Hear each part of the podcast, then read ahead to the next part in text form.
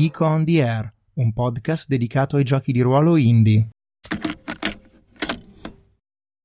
Bentornati a tutti, siamo sul podcast Geek on the Air, io sono Daniele, il presentatore, ormai mi conoscete più che bene e in questa puntata abbiamo un ospite speciale che è Simone Bonetti. Ciao Simone.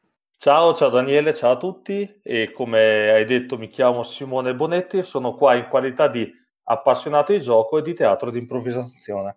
Perfetto, allora questa puntata nasce da un incontro scontro, tra virgolette, cioè nel senso che ci siamo beccati per caso sotto un mio post di Facebook nel quale era stato pubblicato un articolo sul mio blog che in realtà non faceva nient'altro che riportare un mio commento che avevo fatto su YouTube come risposta a um, alcune obiezioni a cose che avevo detto in un video.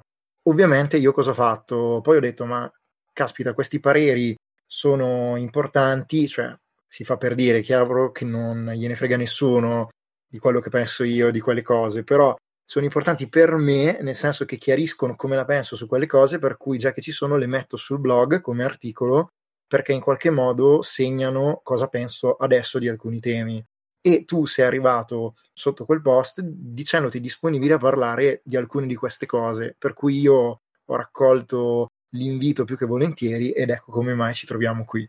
Esattamente, sì, eh, mi ha ispirato molto quello che hai scritto, sia perché mi ci rivedevo, sia perché è una di quelle cose che accende delle lampadine.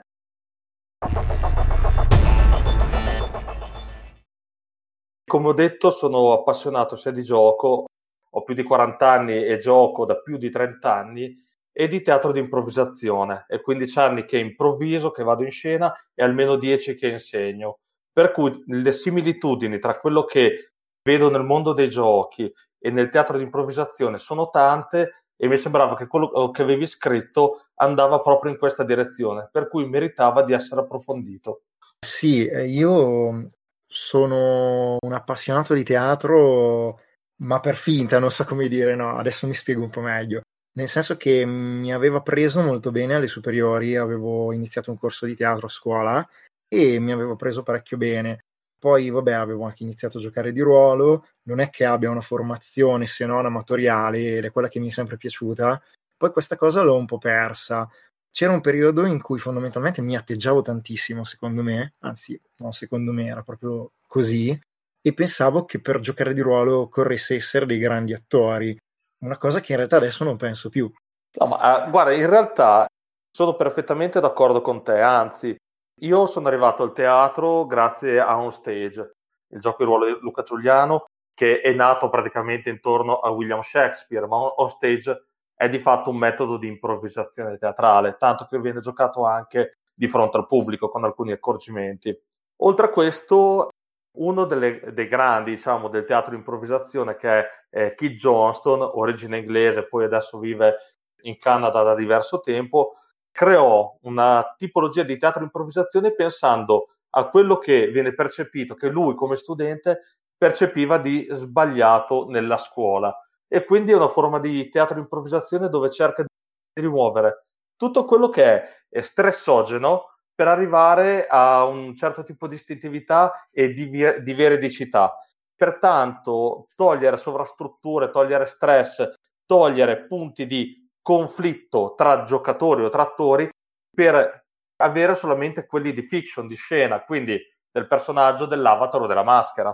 Cioè di queste cose io non so nulla, quindi fondamentalmente nasceva come una sorta di critica a sistema di istruzione?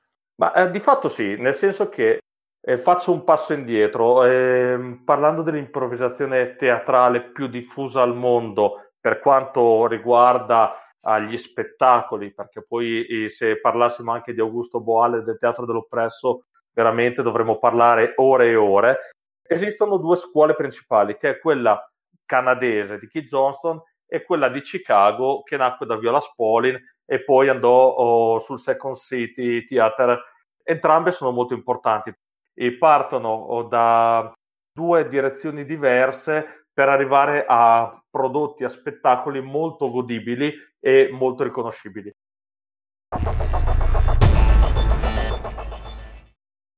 Parlando in particolare di Keith Johnston, lui era un pedagogista prima che un regista teatrale e andando a vedere quella che era la pedagogia dell'epoca, parliamo degli anni 70, andò a vedere tutto quello che bloccava lo sviluppo della creatività degli alunni e dei ragazzi e pensò voglio creare una forma di teatro che faccia esattamente il contrario. Per cui lui diceva, per esempio, ai suoi allievi di essere il più medio possibile, con l'idea che se uno pensa di fare sempre solo del suo meglio, lo stress lo porta a non dare il suo meglio. È molto più performante se abituandosi a essere nella sua, diciamo, zona di comfort arriva spontaneamente ad uscire da questa per aumentare sempre di più il suo livello della sua, tra virgolette, mediezza. Mediocrità non mi piace. E uso questo neologismo. Questa cosa mi colpisce molto, non ne so assolutamente nulla, ho toccato appena appena un po' i temi delle scienze della formazione, delle scienze dell'educazione, ovviamente c'è anche il roleplay, e non sapevo di questa origine, ma mi colpisce perché in realtà, per quel poco che ne so io, mi ricorda Graham Walmsley in Play and Safe, dove fondamentalmente utilizza lo stesso principio, eh, che è il play dumb. Guarda, grazie per il riferimento perché Play and Safe è uno dei testi che di fatto uniscono questi due mondi e eh, è fondamentale in tal senso. Come c'è il discorso del appunto play dumb, un'altra cosa molto importante in questi principi è il make your partner look good, cioè fai risultare figo chi è in scena con te. Per chi gioca al tavolo questo vuol dire di giocare insieme agli altri giocatori in modo da esaltarli, farli sentire bene e creare in maniera ancora migliore la narrazione collettiva. Allora, se me lo consenti, faccio un paio di spiegazioni sulle cose che abbiamo detto, che so, così chi ci segue le capisce meglio, perché non è detto che chi ascolti sappia tutto. Va benissimo. Allora, innanzitutto Plan Safe è questa, questo libro, questa sorta di saggio divulgativo scritto da Graham Walmsley, che è un autore di eh, giochi di ruolo da tavolo, ma è anche un improvvisatore teatrale, giusto? Esatto. E fondamentalmente dava tutta una serie di consigli per perdere un po' di cattive abitudini. Una di queste che abbiamo citato era play dumb, che vuol dire gioca stupido, spontaneo, in maniera semplice, cioè di la prima cosa che ti viene in mente, che a mio avviso si riallacciava a quello che diceva prima Simone sulla mediezza. Esatto. E quello che ha citato poi Simone, io ci rivedo in quella cosa il concetto che è stato sviluppato nella scena dei LARP, dei giochi di ruolo dal vivo, del play to lift. Poi magari non so se mi sbaglio. Beh, guarda, a tal proposito ti butto lì una pillola. Ho avuto la possibilità diversi anni fa di andare a un festival ad Uppsala in Svezia e di fatto, o almeno in quella zona, la scena LARP e la scena improvvisazione sono sovrapposti perché eh, hanno sviluppato questa idea per cui ciò che di, differenzia LARP dall'improv è dove è il pubblico. Per l'improv il pubblico è esterno o per eh, LARP il pubblico sono i giocatori stessi. Sì, ne parlavo qualche giorno fa con una mia amica e di fatto a livello istintivo ho detto questa stessa cosa, differenziando l'improvvisazione teatrale dal gioco di ruolo. Per cui mi fa piacere che su questa cosa ci ritroviamo, vuol dire che a naso l'ho presa più o meno. Assolutamente sì. E se ci pensi, già questa, questo bivio, diciamo, fa sì che vengano prese abitudini diverse che sono quelle, non entro nei tecnicismi, però banalmente nel rivolgersi verso il pubblico o rivolgersi verso chi sta giocando con te. Sì, visto che ho citato anche il Play to Live senza dire di che cosa si tratta, fondamentalmente si tratta di quel tecnica, boh, non lo so, quel obiettivo di gioco per il quale fondamentalmente giochi per fare assist in modo tale che i personaggi dei tuoi compagni di gioco possano in qualche modo brillare. Loro a loro volta li faranno a te e per cui fondamentalmente si instaurerà un circolo virtuoso di buon gioco. L'ho spiegata bene? È perfetta. E nell'improvvisazione teatrale diciamo fare proposte e accettare proposte. Quelli veramente bravi arrivano al punto di sviluppare un sesto senso per queste proposte che vengono fatte dall'altro in maniera tale che vedono appunto queste offerte, queste proposte anche se l'altro non si è ancora accorto di averle fatte. Per esempio, chi entra in scena con una particolare camminata o con un particolare gesto, un tic, poi è nostro mestiere, diciamo, è, nostro, è nostra gioia perché è puro godimento quando questo succede, prendere la proposta che ci ha fatto l'altro sulla nostra proposta e rilanciare ancora. E, è il principio dello yes and, sì e, ovvero accetto la tua proposta e aggiungo qualcosa. Sì, eh, questo l'ho sentito nominare parecchie volte. Sì, guarda, ma ti faccio un esempio banalissimo. Parliamo di giochi, giochiamo. Sì. Fammi una, una proposta a tua scelta. Simone, domani facciamo questa cosa qui, per esempio. Perfetto. Simone, domani giochiamo a fiasco. No. Come? Come ti sei sentito? Frustrato. Esattamente. Prova a farmi la stessa proposta. Ok, Simone, domani giochiamo a fiasco? Sì, ma decido io il libretto. Fantastico. Il sì ma è il no con lo smoking, come dice un mio caro amico, ovvero io non ti ho detto di no, però ti metto la mia condizione.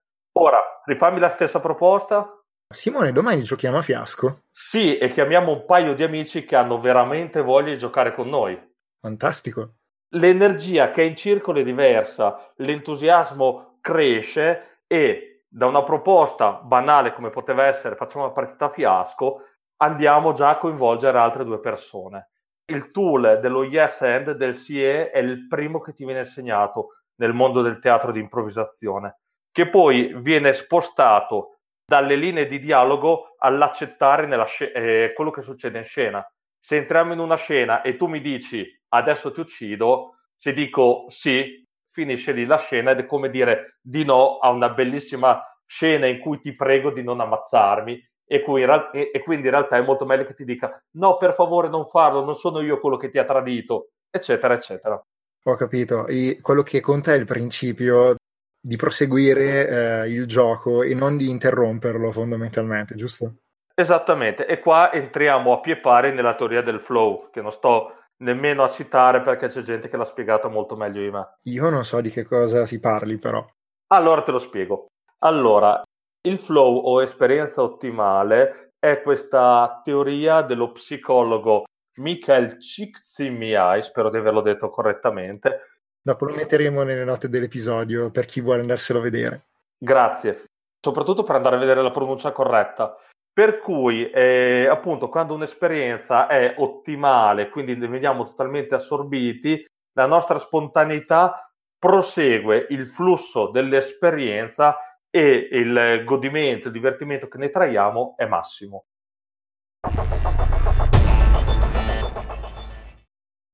Guarda, ti dico, io farò dei commenti, le cose più intelligenti che mi vengono in mente, che magari però sono, come dire, poca cosa, ma mi viene in mente come funziona per esempio un gioco come Arcipelago, dove ha le carte e risoluzioni che sono di fatto delle frasi rituali che vanno nella direzione che hai detto tu, c'è il sie, c'è il noma e così via, insomma, che penso che siano tecniche per risolvere i conflitti in maniera interessante, forse nella stessa direzione che hai detto tu.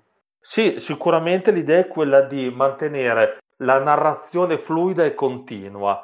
Hai fatto l'esempio del no ma. Se fosse un no e basta, noi avremmo messo un paletto, un punto alla storia per cui non possiamo andare più da nessuna parte. È in un certo senso anche il concetto del fail forward, ovvero fallisco il tiro che sto facendo in gioco, però la storia va avanti comunque.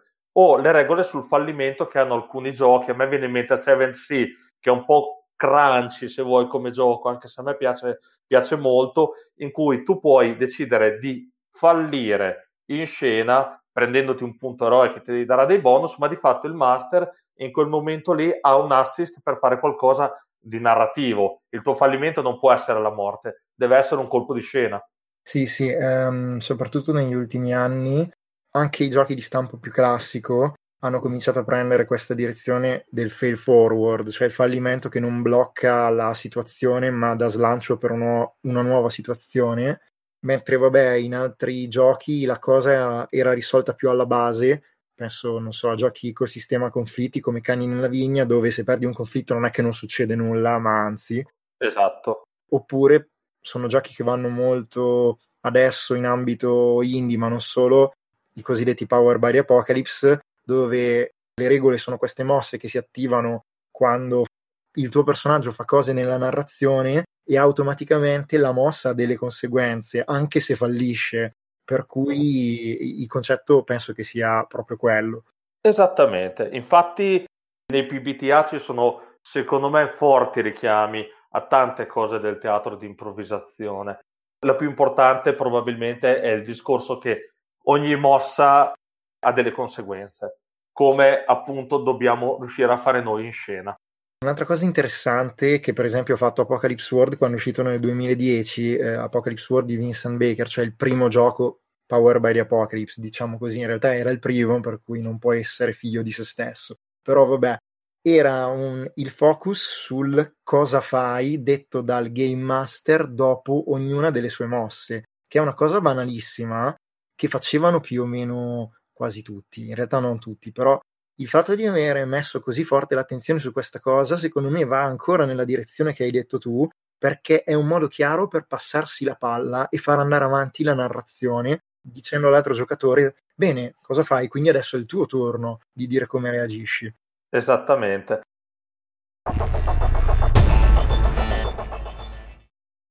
E tra l'altro ti dico questa cosa bellissima, ovvero qualche tempo fa, se non sbaglio tre anni fa, uscì un bellissimo libro che si chiama Unflamed, The Art of Improvisation for Game Masters. Questo è un capolavoro, ve lo straconsiglio. L'avevo preso, non l'ho mai letto. Tra gli autori di questo libro c'è anche Vincent Baker. Me lo ricordo, mi pare anche Emily Carboss, uh, però vado veramente. Anche Emily Carboss e anche eh, Jason Morningstar. Io amo la follia fiasco. Tra l'altro, Jason negli ultimi anni si è avvicinato molto, mi pare di capire, a questo mondo dell'improvvisazione, anche con l'essersi spostato così tanto sugli American Freeform, che sono questi giochi di ruolo dal vivo ma con elementi di giochi di ruolo da tavolo, un po' un genere ibrido tipico loro. Esattamente. Fiasco viene portato in scena regolarmente da diverse compagnie negli Stati Uniti. In Come fare fiasco, uso il titolo in italiano, Jason Morningstar dedica un capitolo a una troupe, se non ricordo male, di Seattle, ma vado a memoria, che usa fiasco come tool per imparare a improvvisare e i richiami sono tantissimi, sia in come è scritto il manuale, sia nel lavoro che ha fatto Morningstar sulle relazioni, cosa che nell'improvvisazione teatrale definiscono tantissimo il personaggio. Anzi, una delle regole basi è proprio stressa le relazioni. Allora, già che ci sono, siccome sto facendo un po'. mi sto mettendo nei panni degli ascoltatori che non sanno queste cose, anche se per chi è dentro sono cose abbastanza banali, magari. Però Fiasco è un gioco di ruolo di Jason Morningstar dove fondamentalmente si giocano storie ispirate ai film dei fratelli Cohen e non solo, ossia con protagonisti che hanno grandi ambizioni ma uno scarso controllo sui propri istinti. Quindi fanno questi grandissimi piani, poi destinati a fallire in maniera tremenda. Lo dico perché così almeno sapete di cosa sto parlando. In Italia adesso è pubblicato da Space Orange 42 e come diceva Simone è uscito questo compendio che in italiano era stato tradotto come come fare fiasco, dove c'erano appunto questi approfondimenti molto interessanti. E segnalo che è uscito quest'anno la seconda edizione che utilizza le carte per essere ancora più immediata. Esatto.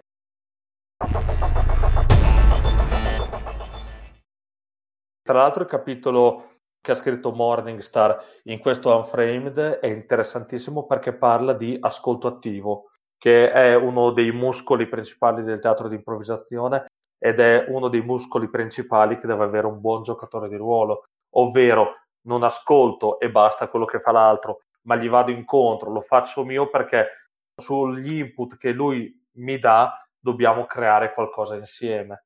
Tra l'altro ha un titolo molto interessante perché sapere quando tacere. Così. Allora, è molto importante mi rendo conto che a volte in alcune sessioni noto che dei giocatori stanno si- silenziosi, ma lo fanno come scelta deliberata e a volte mi rendo conto che capita anche a me, tipo di dire c'è troppa carne al fuoco, cioè io adesso se intervenissi interverrei solo per dire ehi ci sono anch'io, gioco anch'io, in realtà il mio ruolo in quelle scene magari è quello di stare zitto. Tra l'altro una scelta di, reg- di regia fortissima, Mm, sempre riferendomi al teatro di improvvisazione, visto che spesso e volentieri in uno spettacolo di improv ci sono molti attori, penso ai cosiddetti spettacoli di short form, cioè una serie di scene in cui un regista piuttosto che un arbitro chiama alcuni attori a interpretarle, sai, stare sul palco è divertente, interessante, allora si tende a riempirlo troppo. Invece una grande scelta di regia sapere quando rimanere fuori, quando non intervenire. Alla stessa maniera ci sono dei momenti in cui nel gioco bisogna sapere quando l'occhio di bue non è sul tuo personaggio. E dal punto di vista delle, della creazione collettiva del, tra virgolette, regista barra giocatore di ruolo, è una scelta forte sapere quando stare da parte. Chiaramente attenti perché ci può essere quel piccolo input che è il tuo trigger, che è il tuo twist per prendere un pezzo di scena, come giusto che sia, però mantenendo sempre una certa coerenza. A proposito di questa cosa che hai detto, una delle mie più grandi critiche alle Olimpiadi, che è questo torneo che si svolge a Lucca ogni anno, dove ci si sfida, ma non ci si sfida per giocare di ruolo, è che noto che ai tavoli un sacco di giocatori continuano a prevaricare gli altri con questa cosa del, um, non so, del pulcino che fa pio pio per ricevere il verme dal GM. Cioè continuano a parlare, non lasciano giocare gli altri e questa cosa l'ho sempre trovata fastidiosa perché l'ho sempre vista come una grande mancanza di rispetto e a mio avviso va nella direzione che dicevi tu, cioè bisogna sapere quando tacere e bisogna sapere che de- anche gli altri devono giocare e non devi fare la prima donna. Esatto,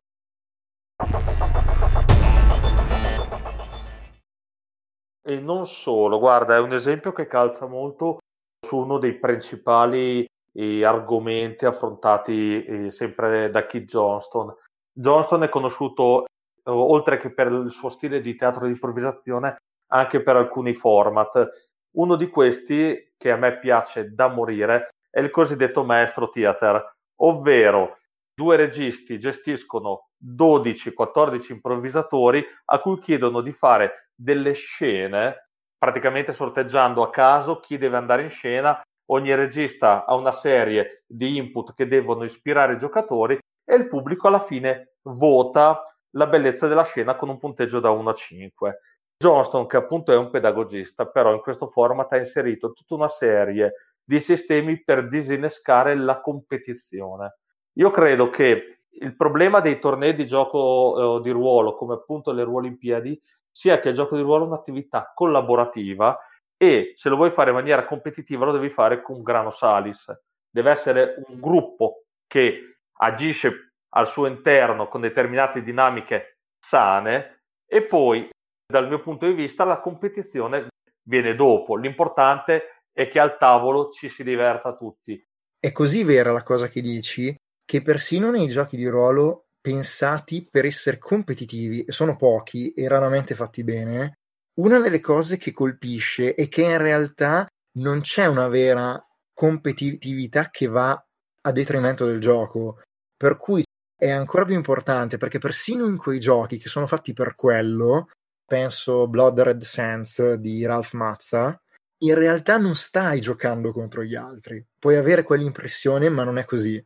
Guarda, sono d'accordissimo con te e aggiungo che è la differenza tra il giocatore e il personaggio, almeno dovrebbe essere così. Se i personaggi competono, i giocatori collaborano. Sì, sì. Alla fine della partita in Blood Sense c'è un vincitore, tra virgolette, però in realtà eh, non giochi contro gli altri. È chiaro che vuoi che il tuo personaggio prevalga, ma per esempio anche in Canina Vigna non vuoi che il tuo personaggio mangi la polvere, insomma. Però è quel genere di cosa che secondo me distingue ancora abbastanza, per esempio, i giochi da tavolo in scatola, che dir si voglia, dai giochi di ruolo. Cioè lì non sempre, ma c'è una dimensione competitiva o contro altri giocatori o contro un gioco. Invece nei giochi di ruolo c'è una dimensione di eh, o interpretazione dei personaggi o comunque sia di quello che viene chiamato spazio immaginato condiviso, narrazione condivisa, come volete. C'è una storia emergente. Guarda, tra l'altro ho il maestro nella guida allo spettacolo c'è questa cosa molto divertente che scrive Johnston che è se vedete che i giocatori competono troppo, fate votare il pubblico, poi date i punteggi a caso per far loro capire anche quando sono in scena che eh, non si gioca per un punteggio ma per creare delle belle scene. Non ve ne deve fregare eh, dei fischi del pubblico, i registi sono lì per prendersi la pressione dello spettacolo. L'importante è che la gente in scena collabori, proprio per il discorso della creazione collettiva come diceva la Gestalt, il tutto è diverso dalla somma delle parti. Oh. Citazione alta, confesso che la conosco solo per la canzone di Battiato. E mi ricorda cos'è sociologia? Eh, sì, o sociologia o psicologia. O psicologia eh, sociale. Esatto. Sì, sì, sì. È uno dei fondamenti della psicologia sociale. Adesso avrò i sociologi che mi, tipo, mi, mi assediano, ci perdoneranno se abbiamo sbagliato. Assolutamente.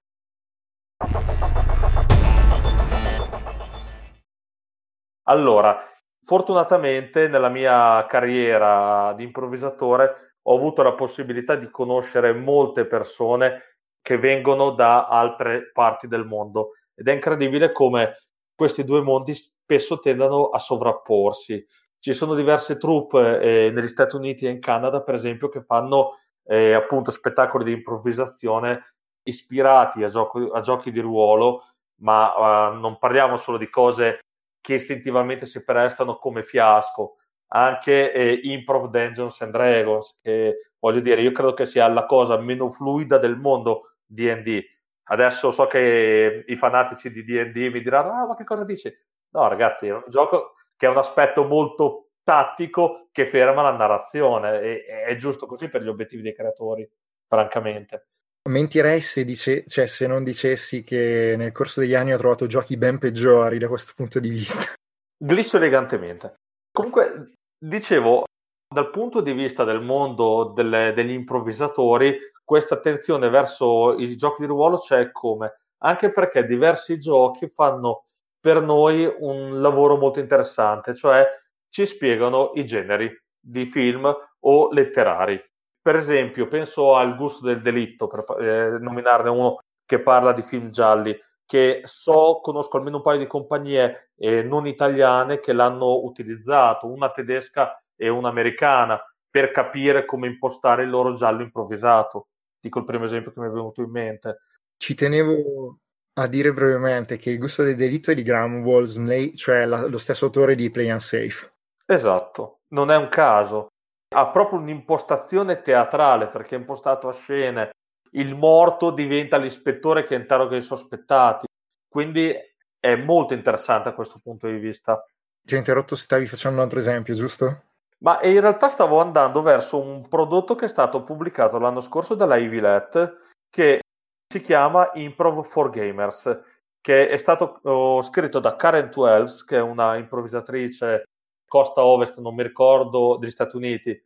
Non vorrei dire una stupidata, ma è californiana ed è anche una editor, cioè corregge i testi.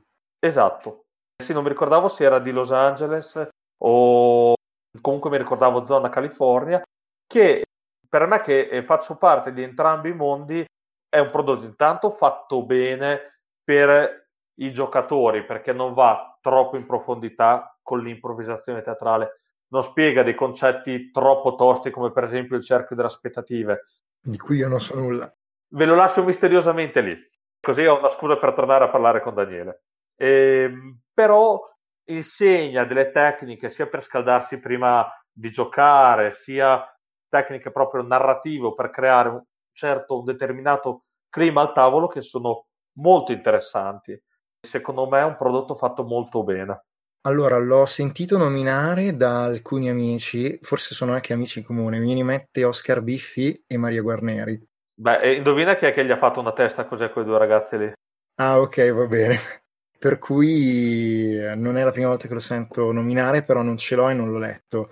Ok, comunque ti ringrazio per uh, insomma, aver citato questo prodotto. Per me è un manualetto veramente ben fatto.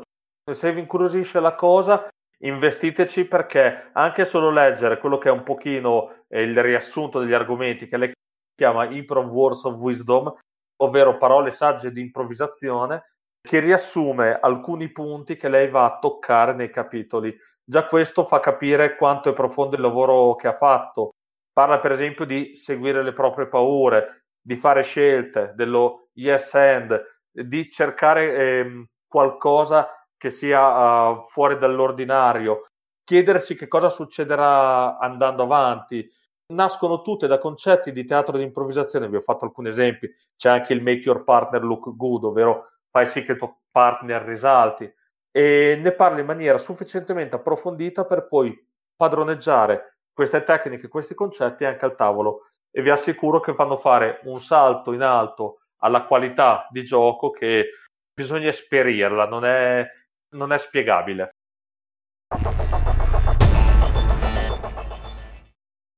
Ora vorrei chiudere questa puntata in realtà facendo una cosa un po' strana che non abbiamo premeditato, ossia facendoci una domanda a testa e vedendo cosa risponde l'altro. La mia domanda è questa, è la classica domanda tipo da corso universitario, cioè dove l'alunno comincia e, e tipo va avanti per mezz'ora prima di fare la domanda. Quindi come non bisognerebbe fare una domanda, ma scherzi a parte. Il punto è questo, che nella mia esperienza nei giochi di ruolo devo dire che ho trovato un sacco di persone che venivano dal mondo del teatro o che dicevano di venire dal mondo del teatro che se la tiravano tantissimo e risultavano estremamente antipatiche e soprattutto che sembravano porre proprio una barriera a tutti per giocare di ruolo, perché se non sai fare questo allora non puoi giocare, se non sai fare quest'altro non sei bravo. Com'è sta cosa? È proprio così? Cioè, dimmi la tua per piacere. Allora, intanto oh, rispondo come si fa in questi casi con Grazie della domanda. Perfetto. Patty Styles, che è una delle più importanti formatrici di teatro di improvvisazione al mondo, ti dà come prima regola, una delle prime regole dei suoi workshop, questa. Lascia il tuo ego fuori dalla porta. Fantastico. Il problema del teatro, ma in generale delle arti performative, è che nutre e viene nutrito dal tuo ego ed è una trappola perché l'umiltà, la capacità di mettersi in discussione ed uscire dalla propria zona di comfort per quanto larga è fondamentale, soprattutto per chi fa teatro e teatro di improvvisazione. Credo che sia una cosa, eh, diciamo così, è una sorta di imbuto, cioè se una persona ha un ego spiccato da nutrire, sicuramente nel teatro trova un ambiente che lo può nutrire mi dispiace quando arrivano a diventare stronzi perché il problema non è che sono pessimi i teatranti, ma pessimi esseri umani. Allora ti ringrazio per la risposta. Ovviamente non è mai corretto fare di tutta l'erba un fascio, però devo dire che è una cosa che mi ha sempre colpito e speravo che qualcuno mi rispondesse su questa cosa. Grazie. Comunque, guarda, se vuoi una di queste volte, visto che eh, all'interno della community degli improvvisatori siamo in tanti appassionati di gioco di ruolo, vieni a fare una partita con un po' di improvvisatori, poi mi dici come sono. Chiaramente te lo dico perché so che sono simpatici. No, no, ma non lo metto in discussione. Allora, a me ogni tanto parte il pregiudizio, ma come tutti i pregiudizi sono delle grandissime cazzate, quindi questa puntata la flaghiamo explicit. Benissimo. Per cui in realtà io mi rendo conto di quando ho un, un pregiudizio vado in maniera troppo frettolosa su alcune cose e allora mi piace anche cercare di superarli, per cui ho detto questa domanda Simone la faccio. Fatto benissimo.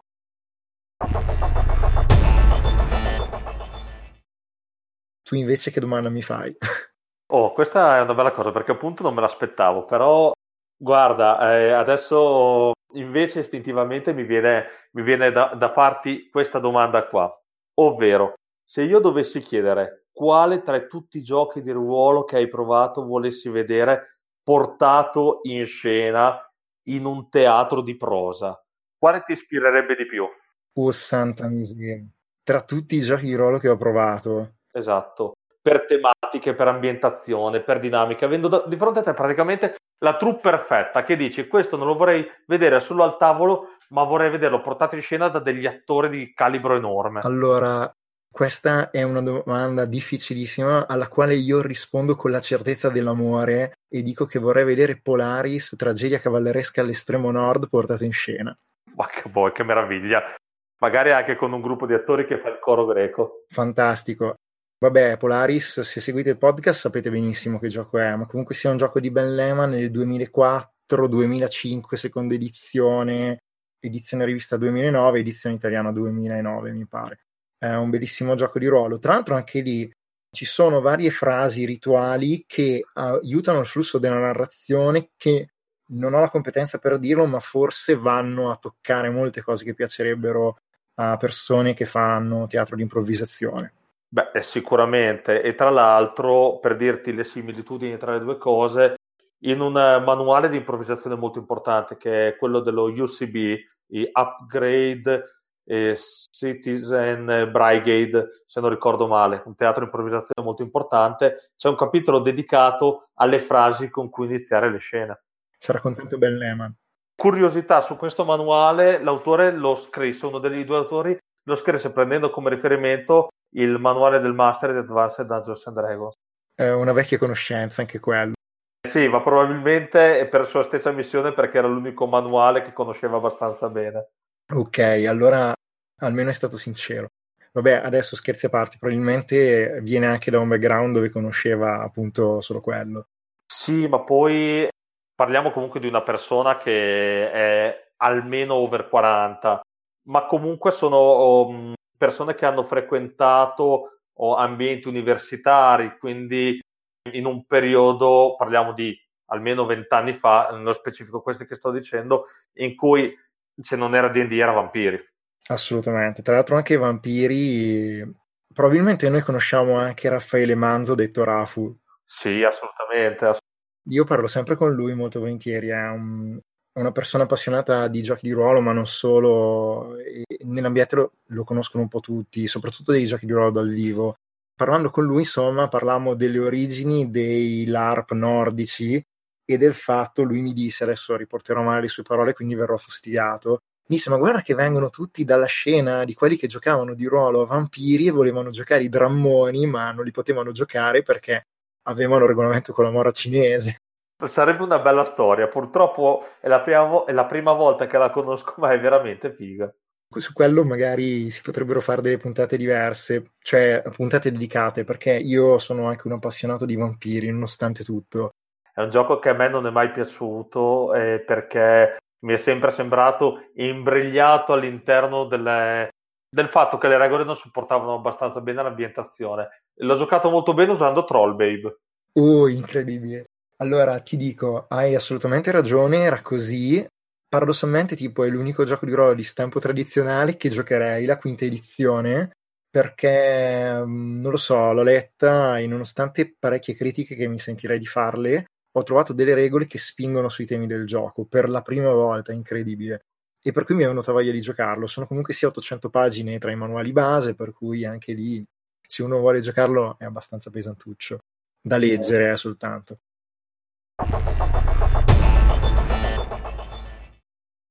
Allora, in questa puntata abbiamo parlato della relazione tra il teatro di improvvisazione e il mondo dei giochi di ruolo. Simone ci ha fatto insomma, un bel discorso, ci ha citato tante cose e per questo ti ringrazio. E a questo punto direi che possiamo tirare le fila della puntata e salutare gli ascoltatori. Però prima di chiudere io di solito faccio sempre questa cosa c'è un gioco che stai giocando che ti senti di consigliare oppure qualcosa da leggere, insomma qualcosa che ti senti di lasciare agli ascoltatori prima di chiudere tutto? Uh, allora, in realtà il mio problema è che vorrei lasciare troppa roba perché sono... Eh, ma il bello è proprio quello, cioè lasciane uno così. Beh, eh, giusto perché ho appena finito di leggerlo, Never Tell Me the Odds, perché è interessantissima la meccanica in cui scommetti quello a cui tieni. Sì, è questo gioco di ruolo che è stato appena pubblicato da Dreamlore Games. Tra l'altro io ragazzi qui cioè, mi metto in difficoltà perché avendo scritto l'introduzione diranno che è una marchetta. No, no, assolutamente. Non lo cito né perché Daniele ha scritto l'introduzione né perché Nicola e Oscar sono cari amici. È proprio un bel gioco. Sì, allora l'ho provato anch'io, mi è piaciuto. È il gioco in cui giochi le canaglie spaziali, giochi gli Solo della situazione. E toccherà anche a me però consigliare qualcosa a questo punto. Esatto. Ma cazzo, mi metto in difficoltà da solo, non so cosa consigliare. Ah no, allora, direi che il mio consiglio, però stavolta in maniera piuttosto vigliacca, va a un gioco che non ho ancora avuto modo di provare, che è Follow di Ben Robbins. Follow praticamente è un gioco in cui giochi un gruppo di persone che hanno un obiettivo in comune e la domanda tematica è riusciranno a mettere da parte le loro differenze per fare qualcosa di significativo assieme? Guarda, mi interessa tanto, l'ho prenotato, ho il pre-order a Space Orange che l'ha tradotto in italiano e non vedo l'ora che mi arrivi, mi interessa molto. Io l'avevo letto in inglese perché l'avevo preso quando ho fatto Kickstarter e non, non ero ancora riuscito a provarlo. Chi lo sa che magari in questo periodo di quarantena riuscirò a provarlo. Ci proviamo. Guarda, magari se vuoi ci, ci troviamo e lo proviamo insieme. Va bene, sentiamoci, non mi piace fare promesse da marinaio, ma le sere libere insomma non mancano. Ok, allora ciao a tutti, grazie per essere stati con noi in questa puntata e ci risentiamo alla prossima. Grazie, ciao a tutti.